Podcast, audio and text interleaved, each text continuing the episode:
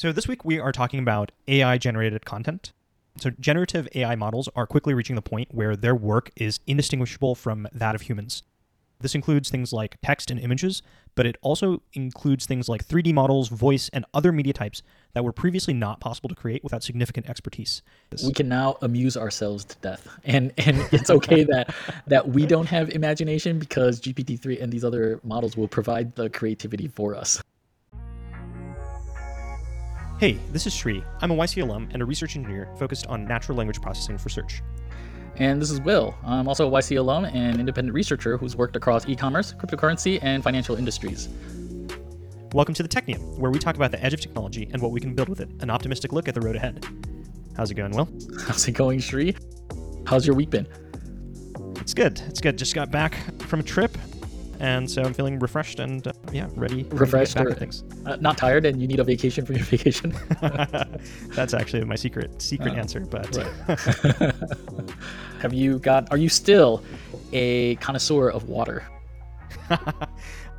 yeah, yes, sort of. But Oh, you uh, I hipster, think you.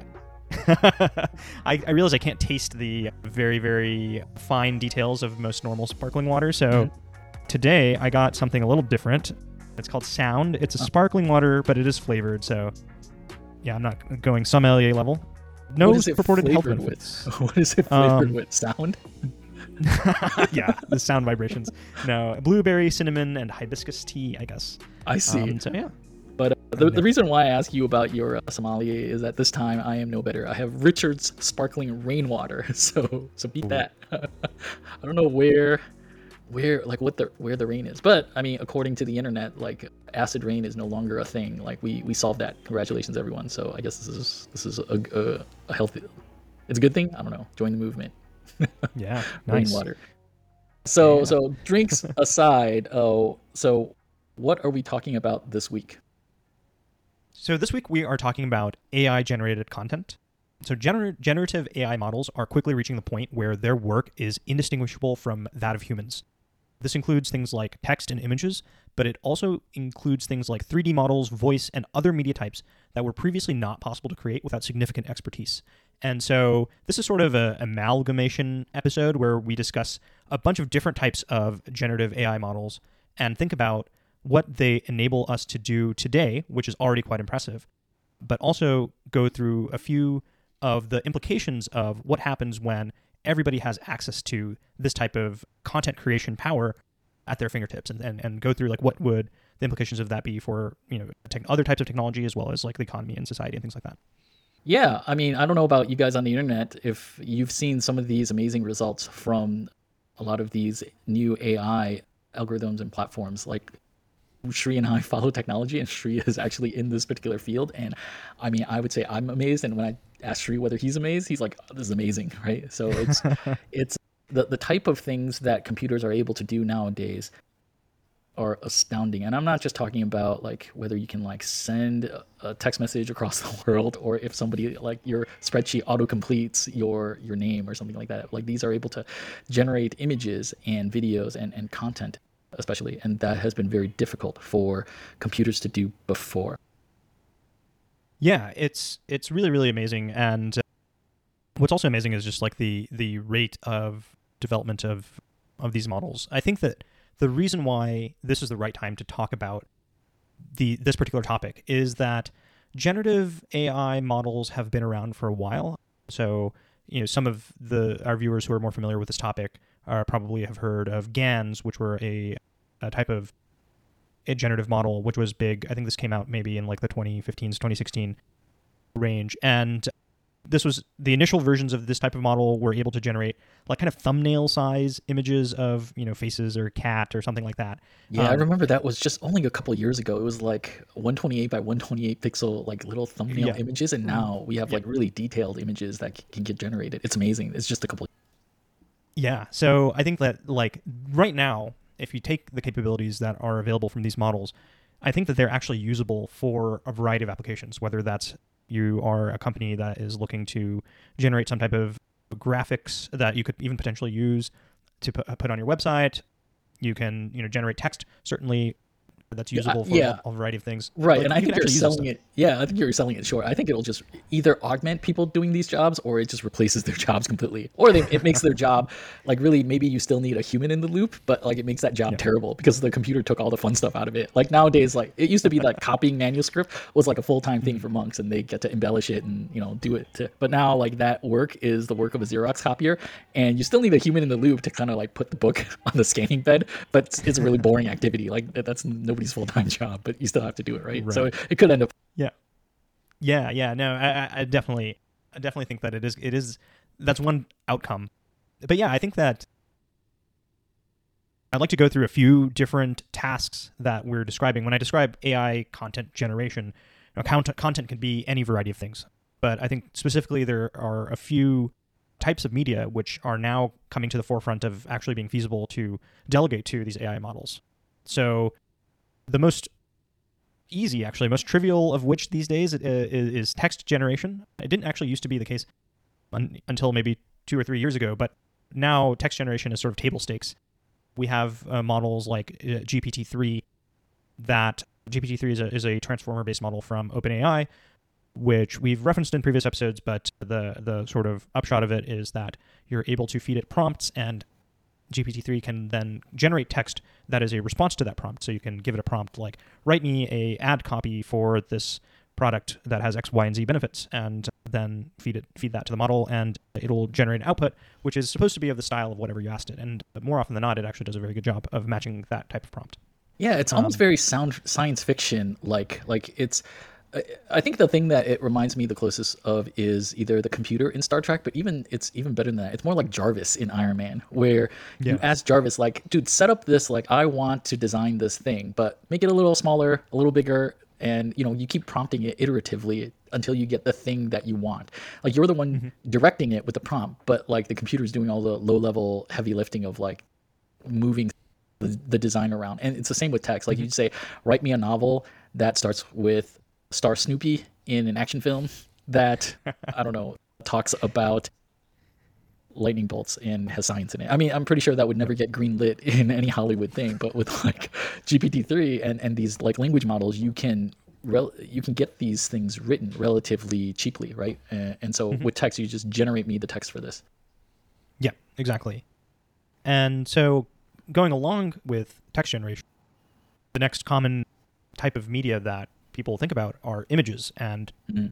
images, image generation has really, really like grown exponentially in terms of its quality in the last couple of years. So, last season we did an episode about DALL-E, which is a, a OpenAI model which generates images based on text prompts. And just a couple of months ago, as of this filming of this episode, OpenAI released DALL-E 2, which is significantly better in in a variety of ways, but specifically it handles much more complex prompts and uh, it generates images of much higher resolution. And then also, right on the heels of DALL-E 2, Google released an AI model called Imagen. And Imagen is very similar to DALL-E in that it takes text-based prompts and generates high-quality imagery. But the sort of the selling point of Imagen versus DALL-E 2 is that it's also able to generate images with text inside them. So you can generate things like logos. So you can say, Yeah. you know, generate a Google logo that is made of leaves and what you know, whatever. Uh, Well, the, the reason why this was significant was like as amazing as this technology was, like people were looking for like what is its limitations, and one of the limitations is if you ask, I think DALL-E, right? If you ask DALL-E to like generate an image, like draw an image, or like take a picture, fake picture of an image, like generate the image of a sign that says, I don't know, OpenAI or deep learning, like it, it would really have trouble spelling it. But apparently, like Imagen doesn't have trouble with that at all. Yeah. And so I, I think there are still, you know, of course, more limitations, but they're few and far between. But it's really also amazing because these image generation, when we were thinking about things like GANs really early on, they were generating things that they'd seen in their training set. So these are things off of like the ImageNet libraries with pictures of dogs and cars and this and that. Whereas, uh, so these these models are much more abstract. So you can ask to, you know, sh- draw a raccoon in the style of a cartoon and, you know, flying through space. Or, or in your case, your example of Snoopy, you know, the sci-fi Snoopy movie script to go along with that. Maybe you can ask it to generate a sci-fi movie Snoopy poster, and it will do presumably the right thing. Yeah, so for those of the listeners that are listening on Apple Podcasts or Spotify, be sure to join us on YouTube so you can see yes. the actual pictures of, of what we're talking about. And so if you haven't seen it already, it's it's pretty mind blowing if if you at all had a have a concept of what computers can and can't do, and uh, that that's pretty amazing. However, like I found that when I describe this to a swath of my non technical friends, I'm like, look at this amazing thing that computers and AI can do now. I'm met with like nothing. Like there's no response. There's not a wow. And so my pet theory about this is it's kind of like the movie The Prestige, where the magic trick goes by too quickly and people don't really know what they're looking at yet. And so I think it'll take a while for for them to understand like what it is that they're looking at. And so for, yeah.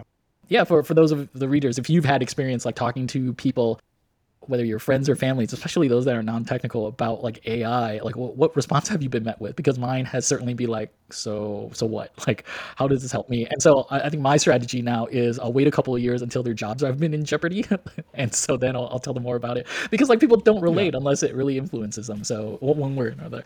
But but yeah, so so so what what are, what are the other types of things that this AI can do? Because like we talked yeah. about like text generation and image generation. Like what what other things mm-hmm. can you do? Yeah, so just, so just to kind of breeze through it, one of the things that was really impressive to me is 3D scene generation. So there oh, are yeah, now yeah. models that you can take either you know a very short video or just a couple of shots of an of an item or a scene, and have the AI model kind of fill in the details between the the images that that are provided and actually create a 3D environment. So you can, for example, take a few shots of some household objects and feed that to these type of models and and actually get back like a 3D object. And this is cool because 3D modeling, you know, unlike text and images, which you know, text is fairly easy, fairly common for everybody to produce. Images less common for people to produce, but you know, still fairly prevalent. But 3D modeling is a very very niche type of type of creation, and it's kind of cool that potentially this is democratized through just an AI model and a couple of pictures. Yeah, it's pretty amazing because like when it comes to like 3D content, I find that a lot of people have trouble visualizing 3D space through the flatness of their monitor. And so that's why there's like 3D like industrial designers are paid a fair amount of money because they can translate the flatness of the screen and the mouse to like this 3D thing. And so that's that's pretty amazing. And I find that it gets better when you put a person in the scene like you're able to do in VR and do like 3D editing there, but even then it, it still is pretty difficult because now you're working with surfaces and volumes rather than a flat thing. Like there's people that say that they can't draw, right? And so if you want them to like manipulate 3D objects, like that's beyond the realm of most people. But, you know, like in a literate society, most people i think figured out how to type like you know probably through no help of the school system but because like friend people need like teenagers needed to text each other about yeah. like who's dating who on uh, or like on im or something like that back in the day. So so i think that's kind of increased the the the the rate in which you know people can type. But like using just a keyboard you can steer these machine learning algorithms to generate 3d scenes for you. And that's pretty amazing because like if you're like typically for the VR or like 3D content generation, that's typically been really expensive because it's a specialized skill held by a limited number of people. And I remember when the first Final Fantasy movie came out, people were, they just there were people that animated yeah. things that was only on screen for like a second or so and they're just like I, I lost like weekends over that and so it used yeah. to be very hand labor like intensive and, and tools have gotten a lot better nowadays so that they're not doing that sort of stuff but but now it's that sort of thing is within the realm of people typing on keyboards now. Like that's how far things have come, so that you mm-hmm. can you can use that, and I think that's pretty amazing. Yeah, yeah, it's it's really really crazy, and I I've tried to do a little bit of 3D modeling myself, and I would you know horribly fail at it. So yeah, I think so. These models, uh, there's a sort of, they're part of this sort of a family of models called NERF, and then a few uh, descendants of that type of architecture are doing 3D scene generation, and then lastly, sort of going back to the images. Oh before um, we go go back to the images, one other thing I wanted to point out with the 3D generation is is that uh, a lot of times it's filling in the information about an object. And why this is crazy is because like you can take a picture of the front of somebody and it'll generate what the back looks like even though there's no picture to see it. That's how amazing it is. It's because like the when the AI is training it is being trained, it has is being trained with a concept of what a person looks like in the front and the back, or like various objects look around in the same way that you, as a person growing up, like figured out that like if you look at the front of something, you kind of guess guess what the back of it is like if if it's a typical object. And so that's the sort of thing we're talking about, not where you know because like this is even more futuristic than what what's that Tom Cruise movie where he was like manipulating things the computer in, by waving his hands in the air. Oh, a Minority Report. Yeah, Minority Report. There was a scene in there Right. where like he's looking at his dead ex-wife or something like that through a hologram picture, and and like it was projecting the picture as a 3D hologram in his living room, but like they were imagining that because the picture had no concept of what the back of that his dead ex-wife looked like like when they panned the screen around like rotated was- like it was just streaks right? Like because like they thought computers wouldn't be able to extrapolate or like what the back of people but turns out they were wrong. Like computers can totally do it. So that means that you can take pictures or, or like a couple pictures of like your living room or senior room and then in the future you can use that to generate a living space like a 3d space and then you can use your vr headset to revisit it right and and so Yeah. that's the type of thing we're talking about. So like i'm i think Shri is actually underselling it. Like what, Yes. what this thing is able to do. And and I, I i guess i wanted to like make sure to hammer it home. Like that's why this 3d thing is so impressive.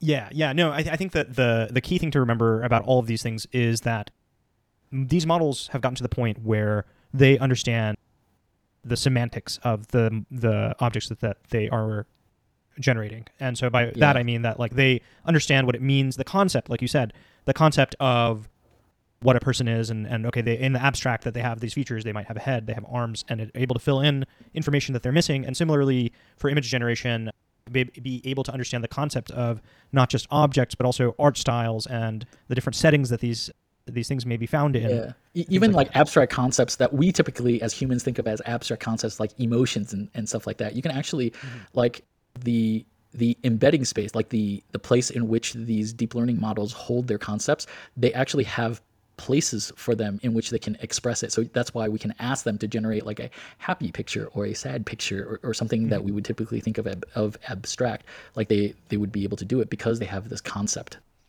Yeah, yeah, exactly. And I think that's a good segue into the last the last kind of interesting development is that we've been talking about sort of generation from scratch.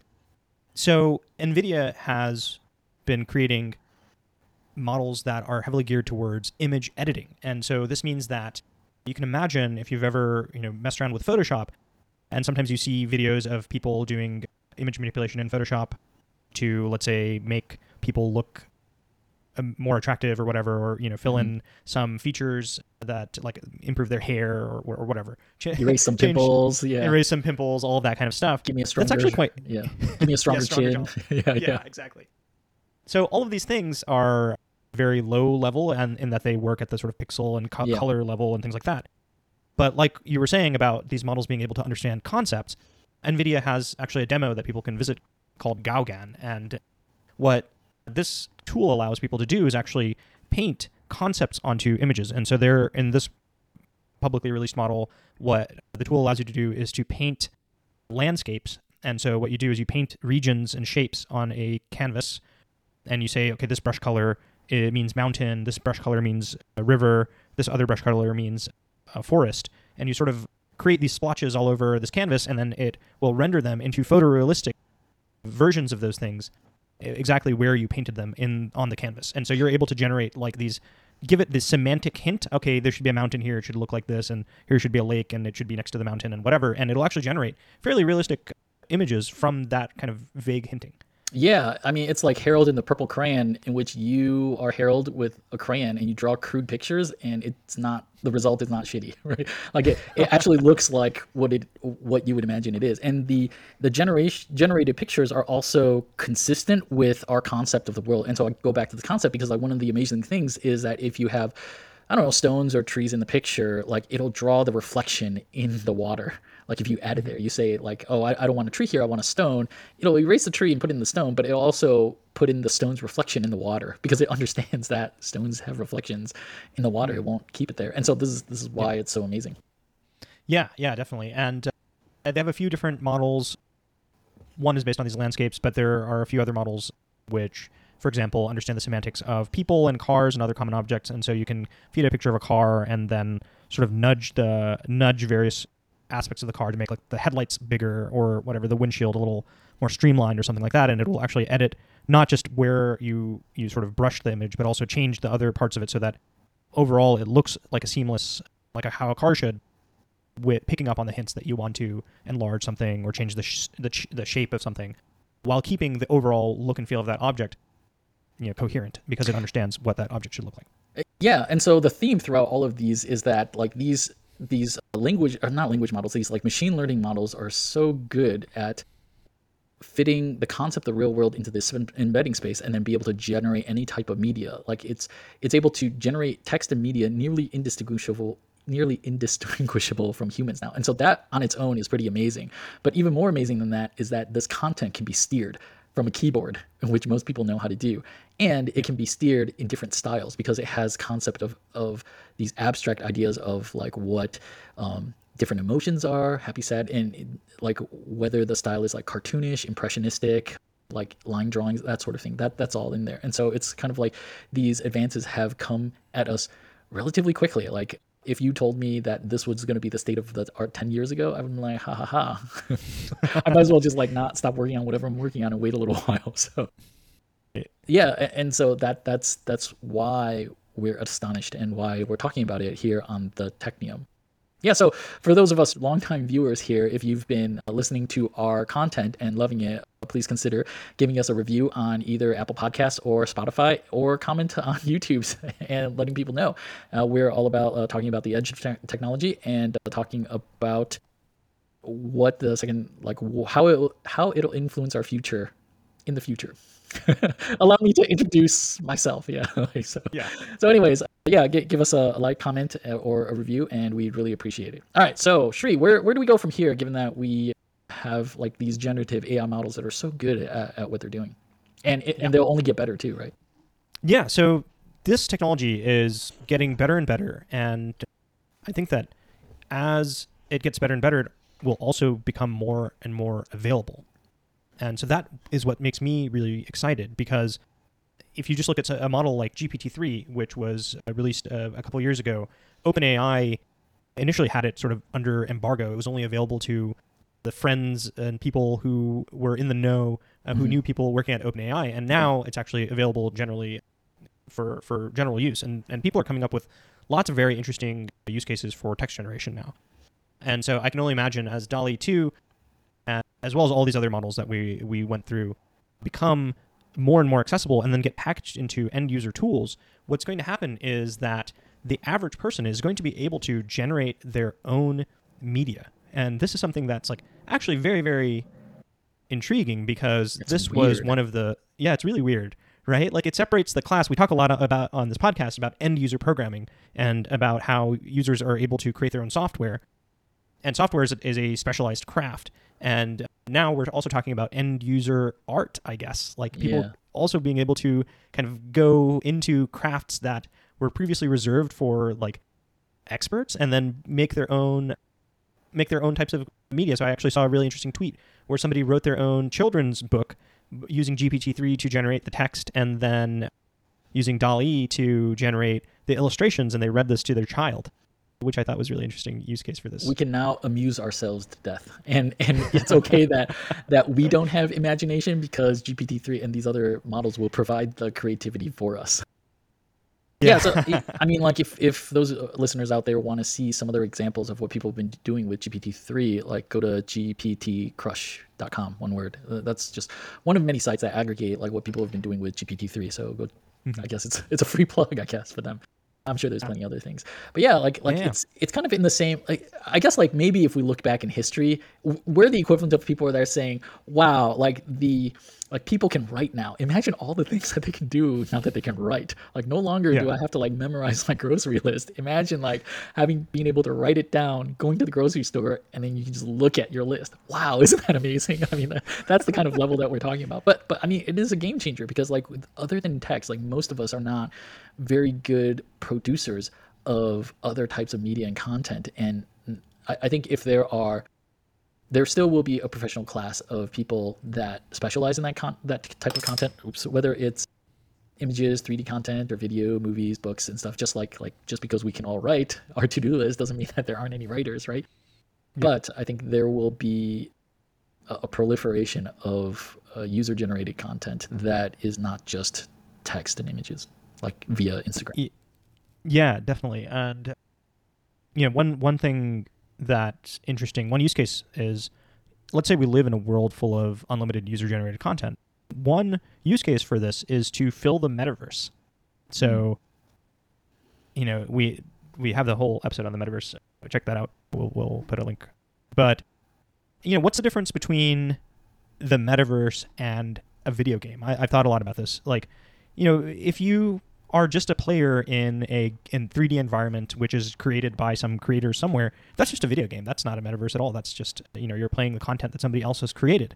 But now, if we look at these types of models that we have, we'll be able to fill this you know virtual environments with arbitrary objects that are generated by the users or or maybe even scanned in by the users using something like nerf the the 3d scene mm-hmm. generation and basically we'll be able to get the the equivalent of like you said the star trek computer or they have more specifically the holodeck right the holodeck was this yeah this system in star trek where the users were able to imagine a scenario and then have all of the assets rendered and actually shown to them through some type of holograms or, or virtual reality. And we're quickly reaching that, that point where it's it's possible that you'll be able to just say, "Yeah, computer, generate me, you know, put me in a world that has like, you know, whatever Dis- Disney characters, but it's a horror film or something." Yeah, and right. and then you'd be able to play that game. I don't know why you would want to play that game. Sounds well, terrifying, yeah, but bar- barring, I'm sure Disney will come up with some sort of like DRM or something like that, or like you know, Congress to extend its copyright even more so that you can't do this. But like technically, it, it would be possible to play a horror movie with Disney characters in it. Yeah. So so um, to to destroy your own childhood, I, I guess trial by fire. So. yeah. So so I, I thought that was interesting. Like I think but, that. Yeah, but, but but I'll go even further than that actually, because one of the things about game and game design is that it's it's a specific experience crafted by the game designer. And I think for those of us that play games but don't necessarily study its game design, it's a little bit is it transparent or opaque? It's it's hard to realize what they're doing to you un, unless you're like unless you take a step back. And so one of the things mm-hmm. that I mean by this is when you look at Nintendo and how they do level design, it's it's it tends to follow a specific cadence. So what I mean by that is that in the very beginning, they will introduce a specific game mechanic, such as like stomping on a Koopa, or like you have those like springy boards, or like even levers that go up and down, like whatever it is, they'll introduce that mechanism in a safe environment where like it's hard to fail. And then mm-hmm. the second part of the stage, they'll introduce it with actual dangers like pits you can fall into. And then after that, they'll start doing combinations with other mechanisms that you've seen before with this new mechanism that they introduce. So they might be like introducing pits with like lava jumping out along with the springboards. And so they'll see like oh what's interesting combination between these two mechanics? And then at the mm-hmm. end they'll just like jazz it up to, to make it like interesting. And then that, that's when it ends. And so what i'm saying is that that experience from beginning to end is very deliberate. And it's almost similar to the way that people write symphonies where there'll be like a theme of this mechanism and they'll like start with it it's simple so you get a grasp of what it is and then they'll try to play on different variations of it before mm-hmm. like and then before like jazzing it up. And so you can hear this in like typical things like canon in d or like whatever other things and they'll like go places with it right? It's like a symphony. And yeah. so same thing with like omakase chefs where they like pick the line of fish like it'll, it'll have this sort of thing. And the reason why i'm talking about this is it's a very typically human thing for us to like deliberately craft experiences like this. And because these ais are able to learn concepts embeddings like this is not beyond their capability. So they would be able to craft levels not just like bring objects from the outside and not be not just be able to construct them but they'll be able to arrange them in a way that is an is a fun and meaningful and delightful experience for the game players in the same way that like game designers typically do this sort of thing. Does that make sense? Yeah i think so. I think that i would i would qualify this by saying that you know I, I 100% agree actually with all the examples that you gave of these are each of those things are crafts in which the the delight and the the real value is in the higher level thinking of once it's easy to create musical riffs and mm-hmm. and and things like that then the real genius is not in actually being able to just transcribe yeah, yeah, yeah. some sounds into music but it's actually thinking about like okay what would be the fun variations and the journey that will will delight the the consumer. And same with like omakase, right? Like it's not just yeah. cutting up fish; it's in that knowledge uh, about the journey. And so I think actually maybe maybe we will get to the point where the AI would be able to understand the concept of fun. But actually, the, in, as things stand right now, I would say that okay, let's say that you are a game designer who is like worried that okay, these AIs can generate 3D meshes and 3D environments and et cetera, et cetera. Well, what's your niche? I think the niche is that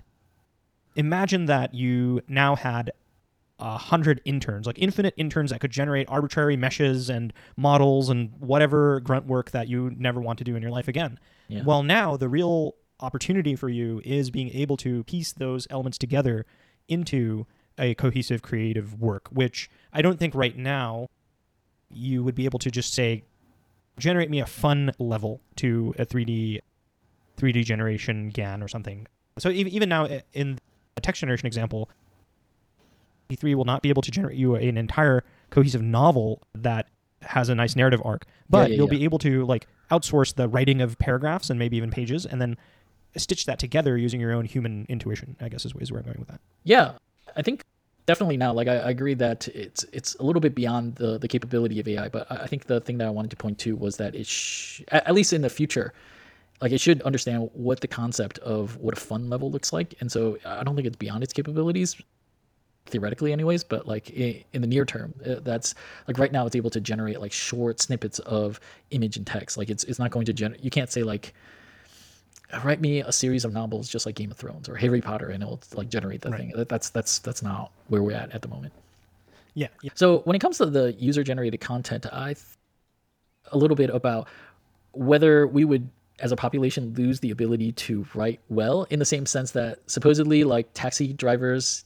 hippocampus is much larger because they have to do like spatial navigation.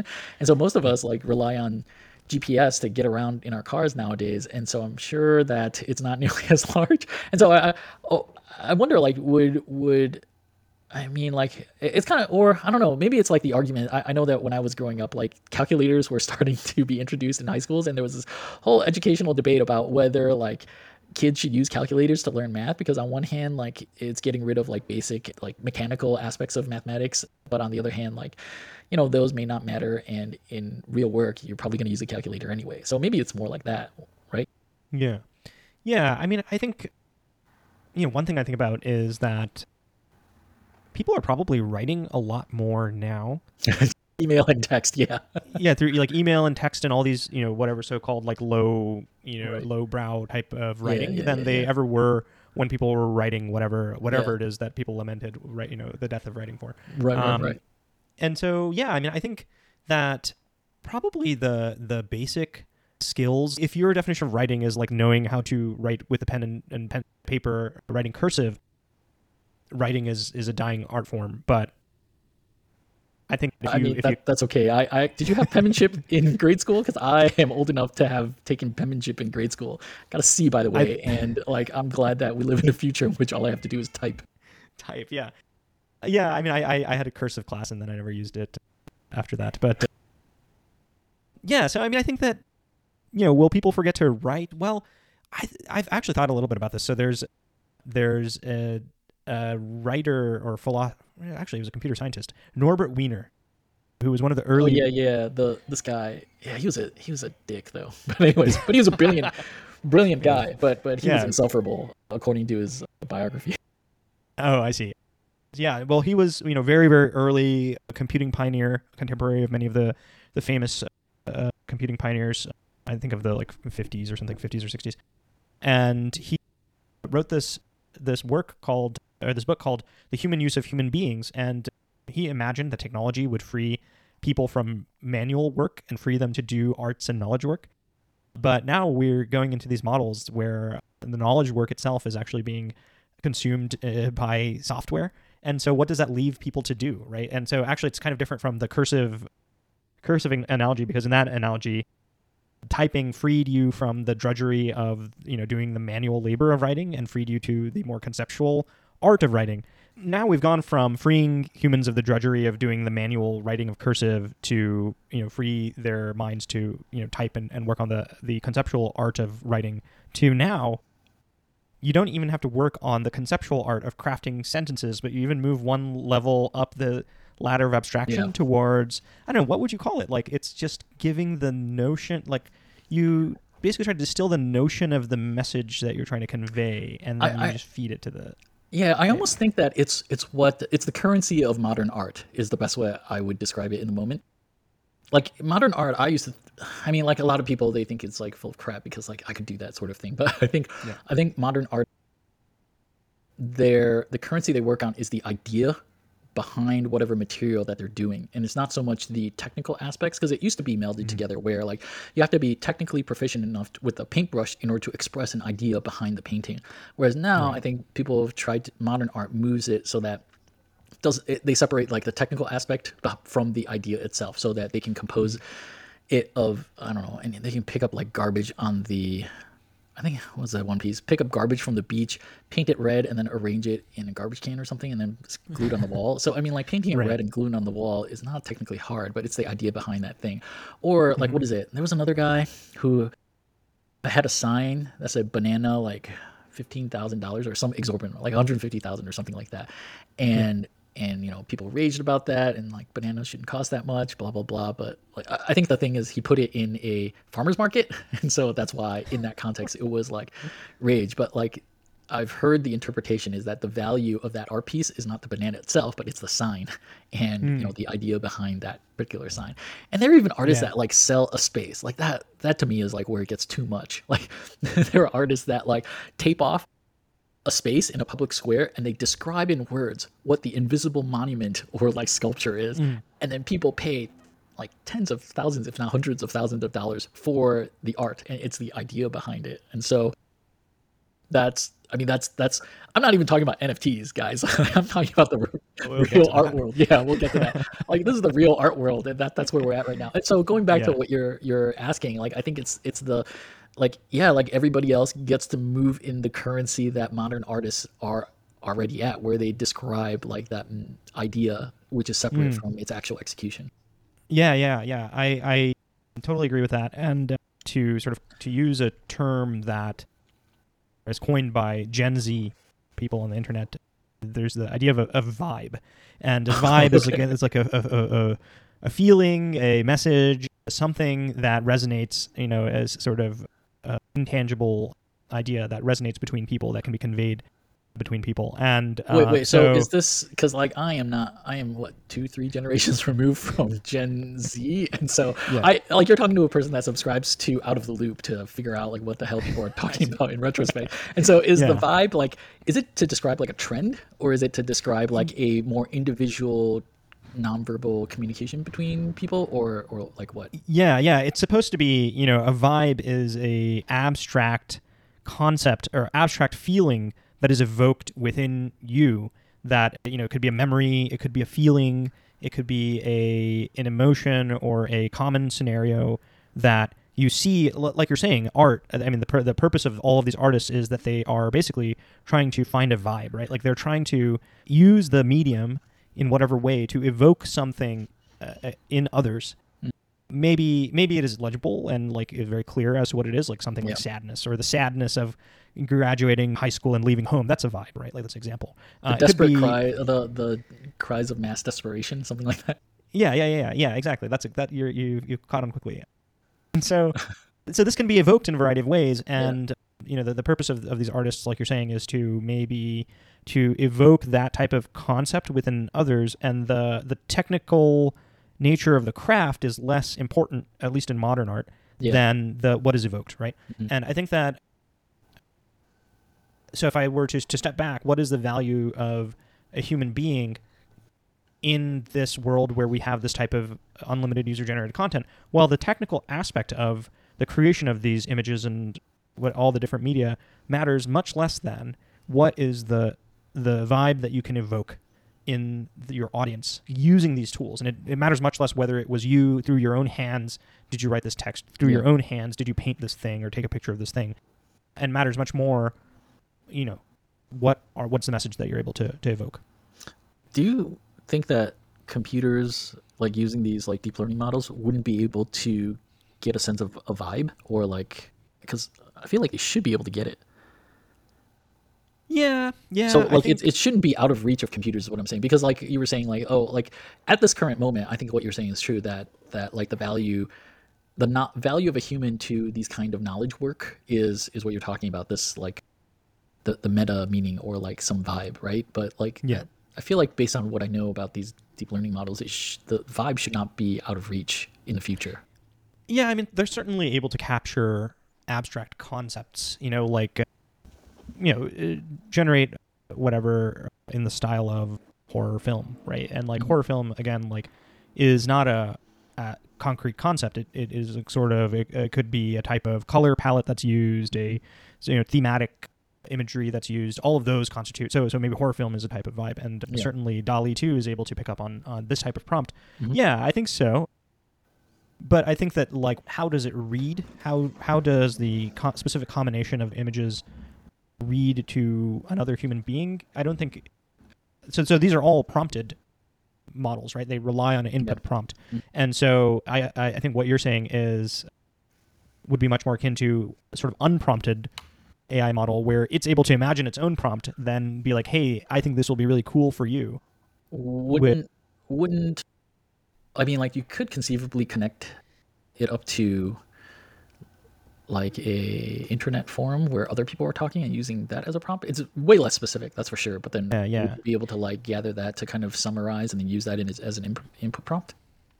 Yeah, I think that it, it certainly could. And and one other way that to get to work what you're saying is to connect this type of these type of models to other types of machine learning models, specifically things like reinforcement learning models. So reinforcement learning is a type of learning which is able to take action and then learn from the rewards that it, receives to update its knowledge about the world and then inform Yeah. its future actions. And so you can imagine that you have a reinforcement learner which then you plug up to DALL-E or whatever and then Yeah. it says, "Hey guys, like look at this image." And then depending on whether it gets like whatever clicks or impressions on the web or something, Mhm.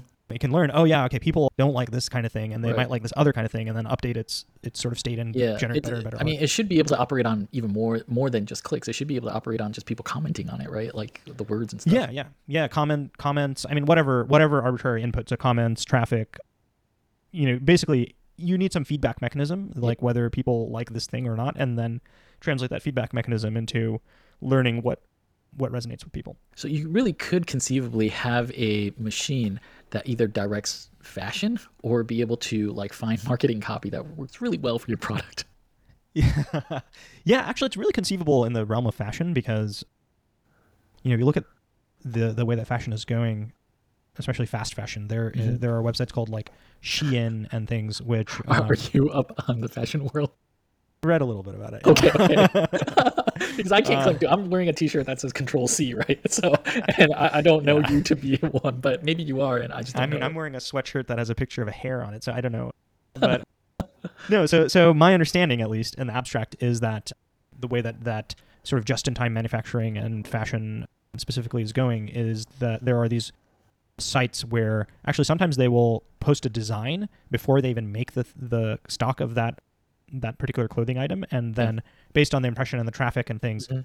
then once the demand is validated, they'll actually generate the actual clothing. And so you can imagine being plugged into that type of system. You have some type of generative AI that can generate, you know, clothing patterns or clothing designs. yeah. It can just like learn, oh yeah, people are really liking this, and then like and generate more designs like that. And then from that, once you validated the demand, it kind of feeds back into Yeah, I was, I was thinking that like it's not like beyond the current technology because some of the stuff I'm talking about is in the future, but like it's not beyond current technology to generate virtual influencers that showcase a T-shirt or like a design that you haven't physically produced yet and see what the mm-hmm. response to that is, right?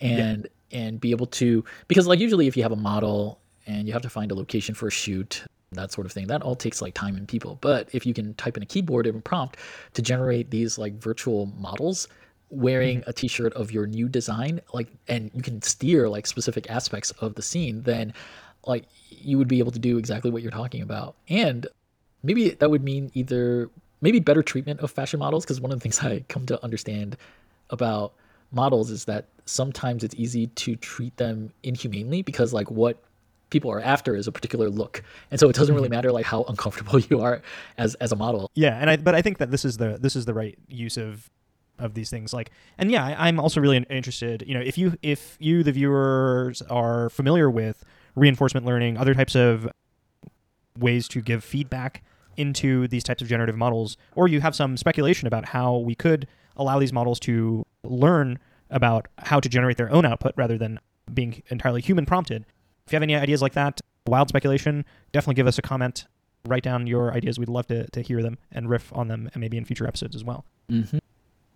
Yeah. Yeah. So then, be, beyond kind of the the uh, being able to work at a higher level, like where where else do you see this sort of thing going? Yeah, I think that one of the things that I'm thinking about when I when I imagine that content goes down to zero marginal cost is what does the implication mean for the sort of the economic value of this type of media? And so one and, this connects to a few other ideas, especially around crypto and NFTs and things like that. But one Oh, one uh, Our really favorite. yes, it's been a while since you mentioned crypto, but uh, yeah, it's your back. favorite. It's back. It's back. So so I read this really interesting article. We'll put it in the in the show notes, where basically the the, the, the thesis of this article is that being cool in art is sort of about signaling difficulty of of the creation of that art. And so Oh wait, really? Uh, like in what way? Even though like earlier we were saying like modern art, it's less about the technical aspect, but like about the Yes. idea. And so then like, is it the difficulty in coming up with the idea? If it's not like the difficulty in technically executing it? so the historical perspective is that when when the camera came about, then that plummeted the value in art that was photorealistic art, Yeah. right? And then that that brought on like cubism and you know uh, all these other more abstract types of uh, art. uh, yeah, around human the turn of the century. painters basically move somewhere else in the search space of all the images. Like if if Yeah. like cameras were so good at like commoditizing this kind of image, like let's move somewhere where like it's less explored and like yeah, yeah, I can see I can Yeah, see them yeah. moving to that kind of part in the search space. Yeah, exactly. And so this this article, which we'll link to, goes Uh, what's it called? Dal- uh, DALL-E two and the origin of vibe shifts. the yeah, yeah, vibe we'll, we'll yeah, Yeah, yeah. We'll, we'll link it to it in the show notes. But anyways, you were saying Yeah. So, so the main thesis is that, like, looking at it from the lens of, of web design, there used to be a time when high resolution photography was was difficult to come by, and a lot of Oh, the yeah. web had like big splash pages with Mhm. big, you know, high res photos and things as backgrounds. Do you remember uh, like what typically would what would uh, be typical of that? Maybe like some of the early Airbnb sort of landing pages, Yes. something like that. yeah, yeah. Airbnb, I think, is like the classic example that they give.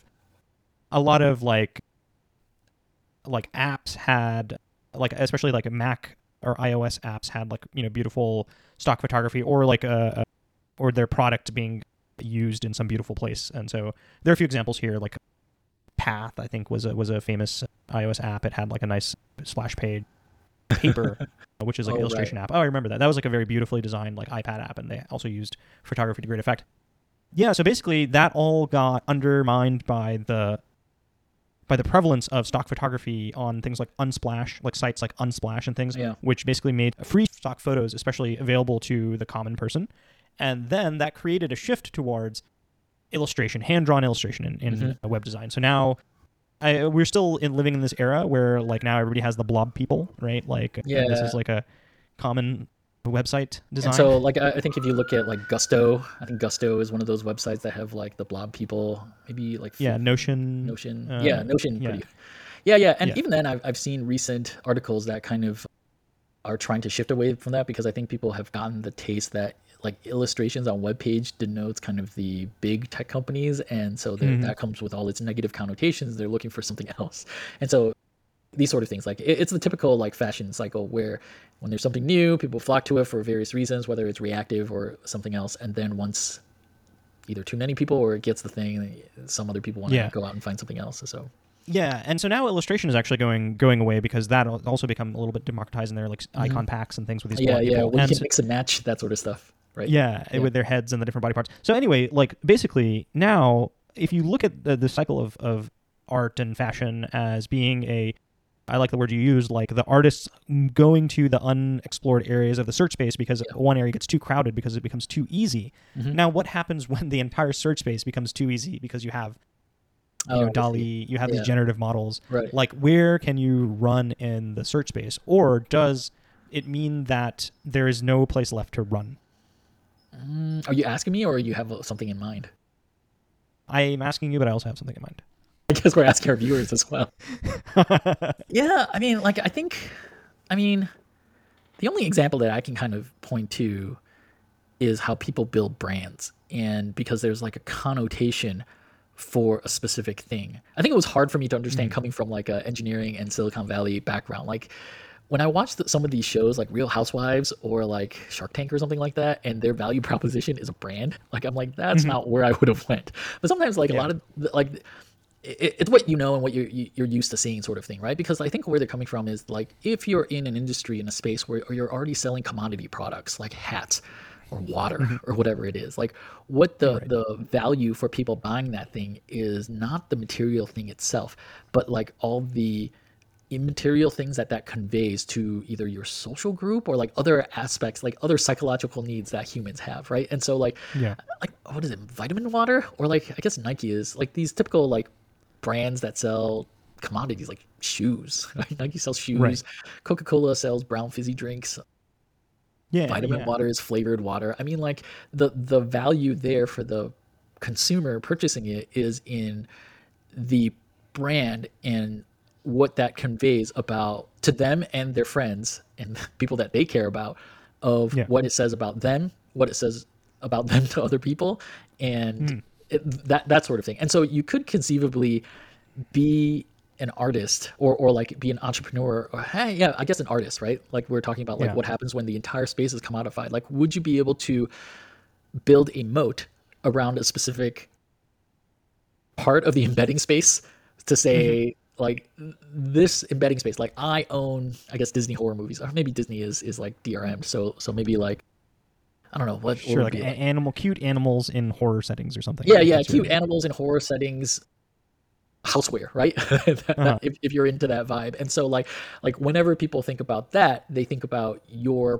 products and like you own that space because like the people that use your thing they have they have a specific vibe i guess like it says something yeah, about yeah. them to everybody else like what, what, what, would that say your cutesy horror you're you're a conundrum you can't be put in a box yeah, yeah, you're, i'm super horrific at the same time that sort of thing i don't know i don't know if people want to be like identified as that but yeah, but I definitely know that like some people don't like to be put in a box, so maybe they would adopt something as like cute horror as part of their identity. And so if they mm. have that as an identity and you generate that sort of thing, people that they care about that, they are of that persona. And I, you can imagine like any other combination of things as stand-ins or proxies for the type of vibe that they want to mm-hmm. give off to the people that they care about. So, so you've, I think you've yeah. wholeheartedly embraced this Gen Z word. I, I, I, I young at heart, young at heart. I guess. Nice. Uh, even um, though I, I don't practice it at all. Like I'm, I'm for like wearing the simplest possible thing, like a a t-shirt and jeans, and then subscribing to Out of the Loop. So that, that's me over here. that, that's a vibe. That's a, that's a thing. That's is a, it? Is it? um, no, I, so, so I'm actually really, really like glad you took it in that direction because that's exactly the direction I wanted to go. But, oh, you know, okay. to the, great to minds, great minds. Yeah. so, uh, you know, the, this brings me to you know NFTs. Oh which, yeah, like you, you, see the connection, right? So, yeah, yeah, yeah, definitely. so you know, if, if the whole point of um, you know where can artists go in the search space is yeah, they sort of maybe circumscribe some area of the the vibe space as their own brand and their own brand as a creator, but also the brand or or feeling that they evoke in their consumers, then actually the the actual creative output is much less important than the sort of the provenance and the history of of the output. So, for example, it could be easy for anybody to to ask DALL-E to generate that type of art in the style of whatever f- famous generative artist. Mm-hmm. But NFTs provide the scarcity layer and maybe the social layer on top of what is ultimately a commodity good, which is art, and then provide again capture that value back in the NFT rather than in the difficulty of generating the art. Yeah, I mean, I think I'm sure there's a non-zero amount of our viewers that rail against NFTs, and I think one thing that to, to kind of like we also have covered NFT in a previous episode, so call yeah. back if you got things to say about it. Go comment it there, like we, we can put a link to it. But yeah. I, I think one thing I'll say real quick about NFTs is that even in the real art world, like the art fraud and art copying industry have gotten pretty good. I mean, like the the duplication, even though like duplicating a painting is relatively hard, like it's for normal people, like you have legions of like painters that you know want to make some money from duplication and they're able to do it. And not always for nefarious purposes right? Like sometimes like you can have people that want to buy a duplicate knowing that it's not a duplicate. But like what gives a piece of art its value is not necessarily always that piece of art. So for in the actual real art world the value of a particular piece of art isn't um, necessarily in the uh, actual piece of art like not necessarily the painting or the sculpture because like duplication is pretty rampant and it's pretty good. It's that when you have that certificate saying that this is an authentic thing and that's that's when people are like oh okay this is worth a lot of money. And yeah. so it's the same thing with the nft like uh, nft may be a little bit disconnected but as long as like uh, from the digital art but as long as it, it like points to it and you have like ownership of that nft like that's the part that's valuable even if it is ultimately disconnected from from the actual piece of art. And so it's it's a weird concept but like it's already happening in the real world. So I mean, I yeah. don't see how it's a giant leap for NFTs.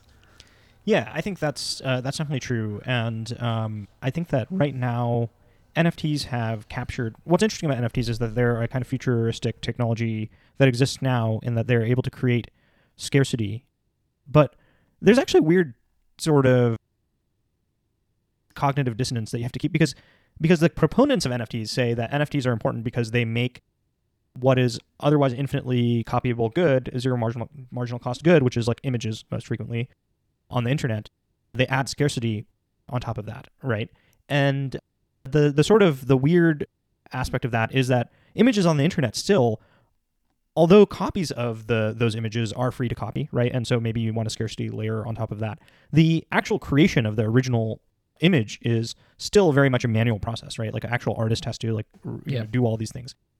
But where I think NFTs where like can really add value is when art is completely free uh, because anybody can just go ask DALL-E to generate it.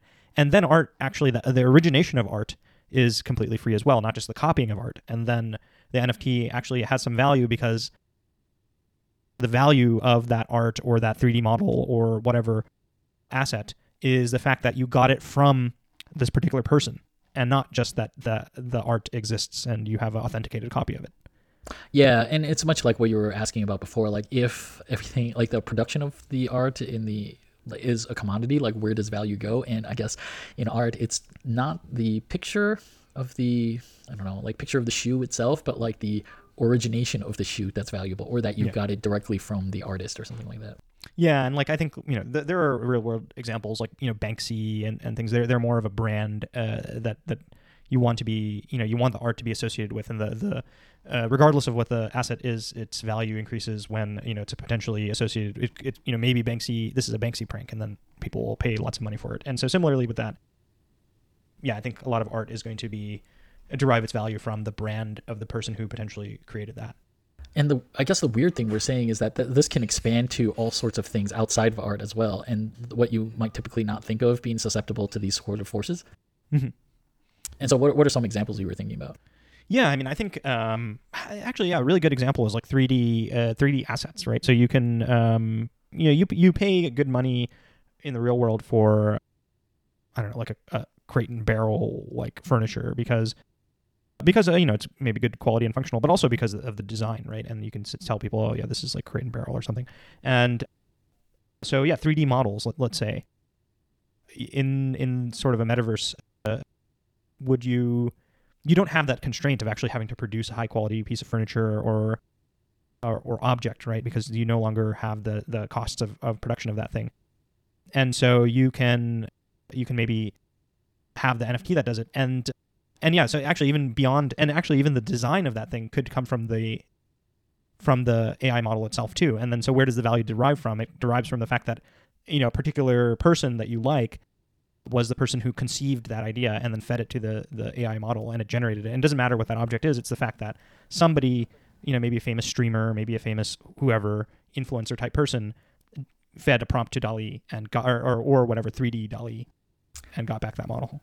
I think the weird thing for me is like when when you get that feedback loop for the AI in which um, they're generating content that either influences other AI that mm-hmm. is generating content, and so when you get like a a flock of Mm-hmm. these AIs like riffing off each other, I can't imagine Yeah. the kind of weird things that they would. And then we'd all go along with it because we think we're like part of the crowd influencing like what's hot, what's not, sort of thing. But like we're actually Right. getting steered by algorithms. And I think there's a book out already called like algor- how algorithms like shape our real world, and there's there's some of that already, right? And so Yeah. yeah, actually, so this this actually literally happened. Um, so there was a uh, DALL-E generated image of I think it was like a bat, like a 3D bat or something, and somebody thought it was really cool, and then they they took that and they made it into a 3D model, and so they they were already being influenced by, but then also riffing off of uh, uh, this this AI generated concept. But you can also imagine it can just keep going and going, right? Like th- this was a person who hand made that 3D model, but it could have also have been a person who used another you know 3D object generating AI to feed that image Yeah. into the and make a whole like end to end 3D generated owl or whatever. What, oh, oh, what did I say? It was a bat.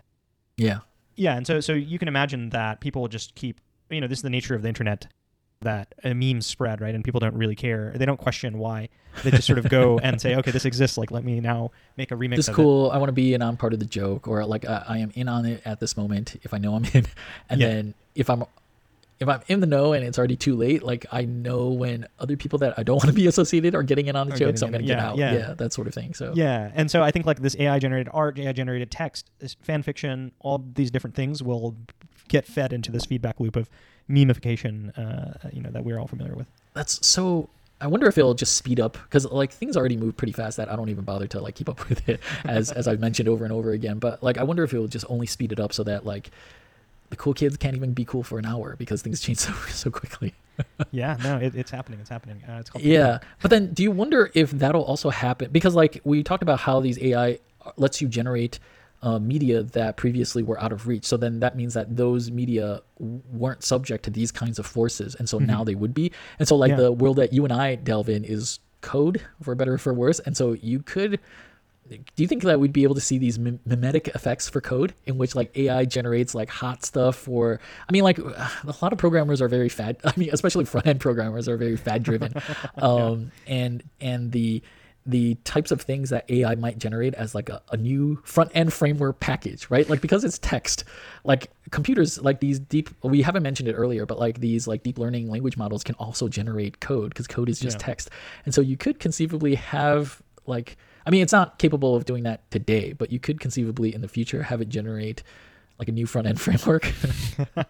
Yeah and, i mean and a landing page that like hypes it up and and then it becomes like a fad driven thing. Like I, I- it, Yeah, it'd I be could- some sort of cruel joke for for us working in the industry but yeah i don't know. Like the, yeah. I mean like we're laughing but like everything we talked about so far like i think that is a possible future. Yeah, I mean, I think the closest we have uh, in code is sometimes you see these like starter kits. Like it'll be like React, Tailwind, uh, whatever, some new fancy other thing, Redux, like starter kit, and uh, it's basically people who are like, oh, these three things are popular. Like, let me make a GitHub repo that has like th- all of these things, uh, you know, somehow plumbed together and working, and then like you can download that and and make your own monstrosity of a web website. But like, I, I think that's the closest we have of sort of this fashion and well today. Well, Today, today. yeah today. yeah. But but uh, yeah but i think that those whoever those people are who are making these starter packs right are also maybe going to use ai generated code models to create even more bizarre types of code memes from first principles. Code memes. Well we, we have code memes but usually they're like useful packages. Like we use them for something. But i, I get the, like when i say like code memes they're usually i mean, like, Like little- certain segments of the industry are very fearful of like what's next, and because they can't tell, they're just like, "What? What do I got to learn? What do I got to learn?" So Yeah, I don't yeah. know. Yeah, I, I, certainly. Actually, I think in, in web design, um, if you have these things uh, generate CSS, and uh, somebody comes up with a particularly pleasing looking, you know, CSS styling of a web page, Mm. at least that one is immediately visible, and Yeah, yeah, yeah. and then that can spread. But then you can generate text, and so I can imagine that like somebody puts in an AI to say like, "Give me something that is like a new Kubernetes, Kafka," or like, right? Like like you Yeah. provide the prompt for things that you know would be nerd snipey, um, and then it generates the landing page and the potential code and package that people can try, or like I don't know, like what what would it be like an uh, actor model based email client. I I don't know. Like I'm just making stuff up. I see. But I'm sure Uh, there's there's some sort of combination of those things because like now you don't even have to code it up yourself. You just have to have the idea of something that you know the HN crowd will go wild over, whether they love it or hate it, and then be able to put it out there, right? Yes, yes. I see what you're saying. Because like yeah, these these would be like the equivalent of the forces that we talk about with like the other industries like fashion and stuff. But I'm saying like if if if like uh, the text and media generation is commodified, then we would also be subject to these forces because like code is a very specialized uh, thing now. But if anybody can like write prompts to generate code, then maybe this is also we'd also be subject to it. Yeah, I mean, I think going back to the what is the extent uh, of the memory of these things, like uh, uh, I think being able, uh, in the same way that you can't ask GPT-3 to write you a Game of Thrones novel, Oh, like yeah, you can't ask it to. Yeah, yeah, write you like an actor-based email client or Right. whatever it is But you said. definitely they would be able to write the landing page for it. They'd definitely right? be able to write the landing page, and then I think the other closest thing that we have as memes is you know back in the enterprise Java days, all the all the damn programming patterns, right? Like the whatever uh, gang of four oh, patterns. Yeah, yeah, yeah, yeah, yeah. You can imagine that people are using you know these like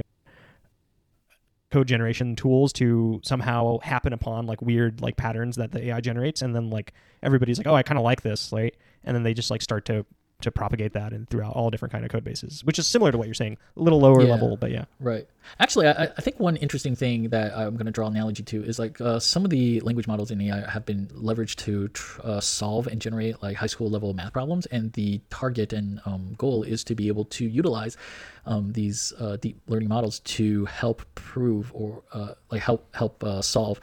Um, edge of mathematics like what professional mathematics are uh, mathematicians are working on. And so right now like we have computer assisted proof with like the the provers like cox q c o q. So yeah uh, that, that sort of stuff. But um, i think people are working towards that. And so if you have that you could conceivably uh, leverage it to work on problems of finding good abstractions for pure functional languages. Because I, I guess like one thing that people discovered is monads and how um, useful they are. I'm sure there are others. And so could you use that to set up some sort of proof for like useful abstractions?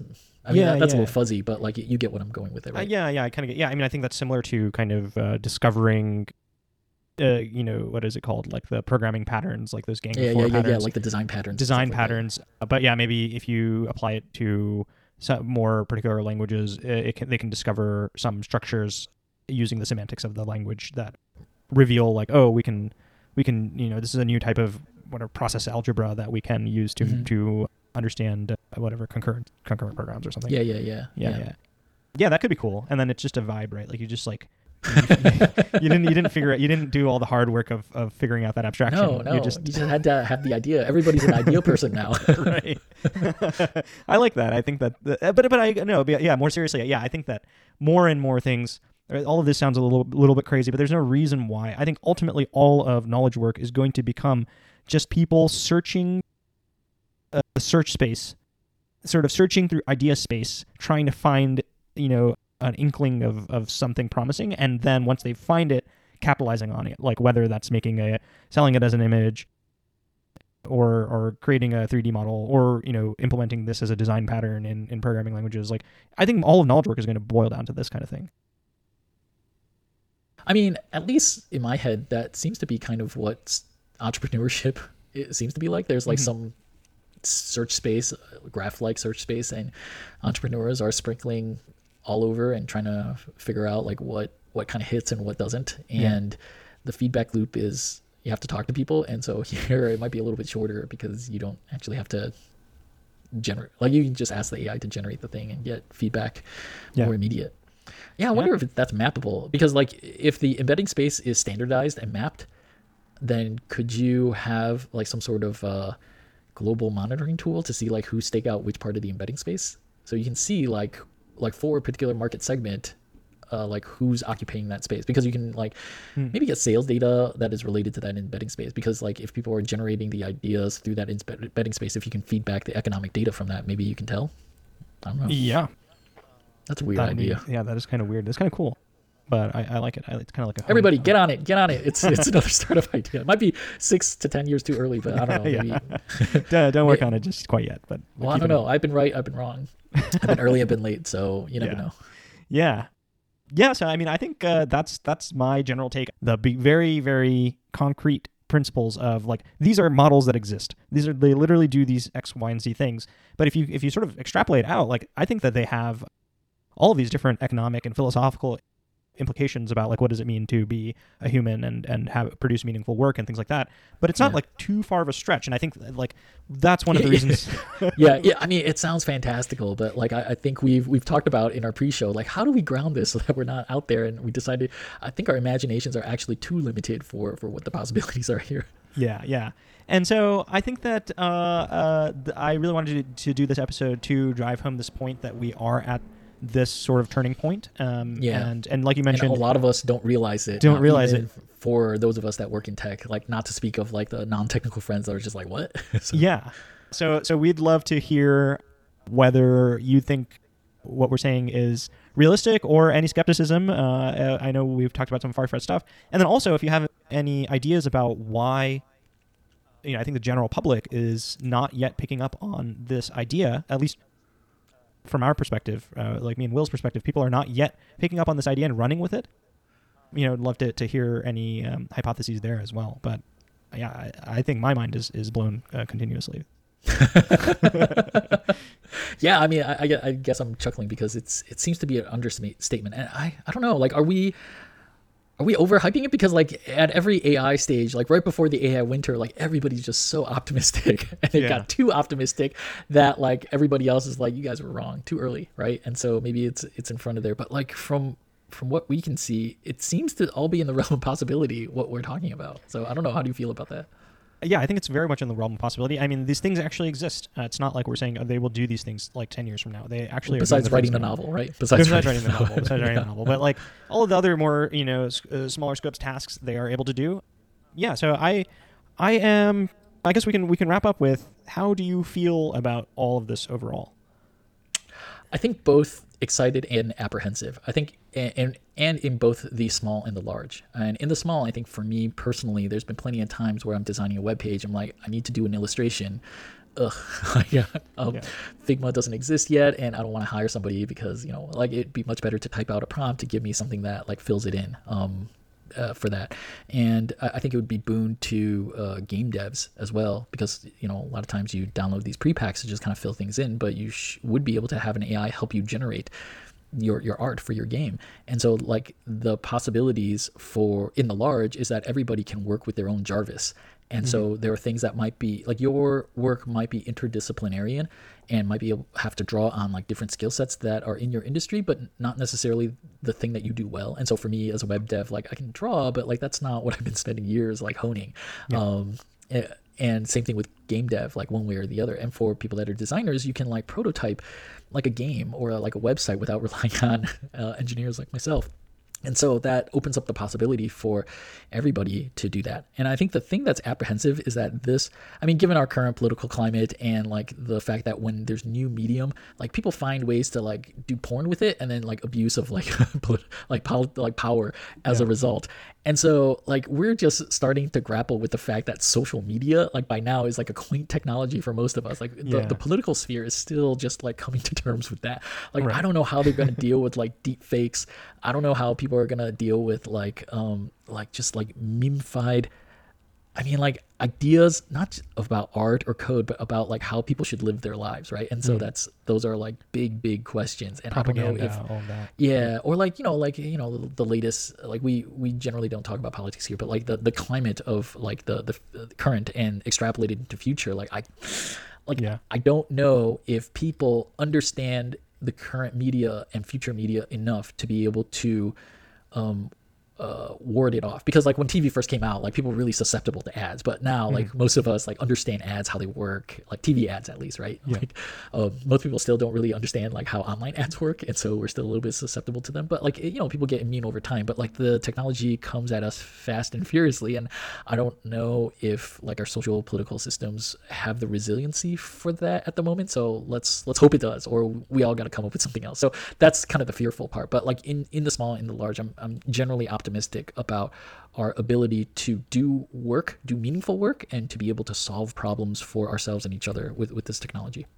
Yeah, I, I think I'm very much in the, in the same, so I won't repeat it. But um, yeah, I think that it's a good it's a good point. I think when social media was coming up and and uh, and a lot of the data collection on the internet was was happening. This was this was all happening in the late you know late 2000s to 2010s. Yeah, but people, still did- barely understand that. Like regular Yeah. people still barely understand the the data kind of collection that happens at these things. Yeah, totally. And, and I think like the biggest, I think it, it, it came to people's forefront of mind through the sort of Cambridge Analytica scandal, where people are like, oh Yeah. wait, like hey, some stuff is happening here, and then uh, from that, I think stemmed uh, GDPR and a few other measures of of restricting that type of activity for the benefit of people. And I think that yeah, there might be a simple a similar thing that plays out here. Not to say that AI generation is nearly as you know divisive or, or potentially harmful as th- that type of data collection, but I think what I mean by that is that people are going to start using this kind of under the radar to their Mhm. own ends, right? Whether that's to Yeah. make money or to create art or whatever, all the different use cases. And then I think the general public is still not going to come up or to be become fully aware of it until there's going to be some groundbreaking thing where people are like, "Oh, wait, we all of this stuff that we've been looking at is AI generated." And then I think like people are like, Yeah. "Oh, maybe we should consider the implications of all this thing." Isn't there a Black Mirror episode in which they have like a virtual politician, and Hmm. they had a team that was behind the virtual politician, but like Oh. it would be like the. But like that may not be far fetched enough. Maybe it's Yeah. just that it's AI generated by a prompt by a few people. Like yeah, by like a focus group the- or something. Yeah, yeah, yeah, something Uh, like that. yeah, I mean, I think that's very plausible, and I think that yeah, uh, my hope is by talking about this um, uh, to as many people, different audiences as possible, um, we can hopefully not have that Cambridge Analytica movement, but rather Yeah. to involve the people earlier in this so that they can Yeah. benefit from it and steer it into a more positive, Yeah, rather yeah. than imposed. Yeah, like we're, we're not for like banning this sort of stuff. I think people have like this adverse reaction to new technology. I think a lot of it is education, understanding, because like all technology has its limits, and so seeing like where where its limits are, like how could it be used for betterment, and like where people are using it for for uh, detriment, like how do we uh, nullify the effects of that? Yeah, yeah, exactly. Um, yeah, so we covered a, lot of ground, but yeah, we hope you enjoyed this discussion. Leave uh, comments about your uh, how do you feel about this type of technology. Or likes, or share widely, Likes, subscribe, yes. hit the right, hit the ring bell, whatever Yes. thingy. We really And gotta work us- on our outro. we keep saying that some every reviews. episode. Yeah. But yeah, so that's that's another episode of the Technium where we talk about the edge of, edge of technology and what we can build with it. Um, come back next week for another episode where we discuss another uh, exciting new uh, uh, trend in technology. Uh, That's right, and more references to previous episodes and more hee hee ha ha's along the way. So, uh, that's right. Yeah. All right, so this is Will signing off. and this is Stream. All right, take care, guys. Bye bye.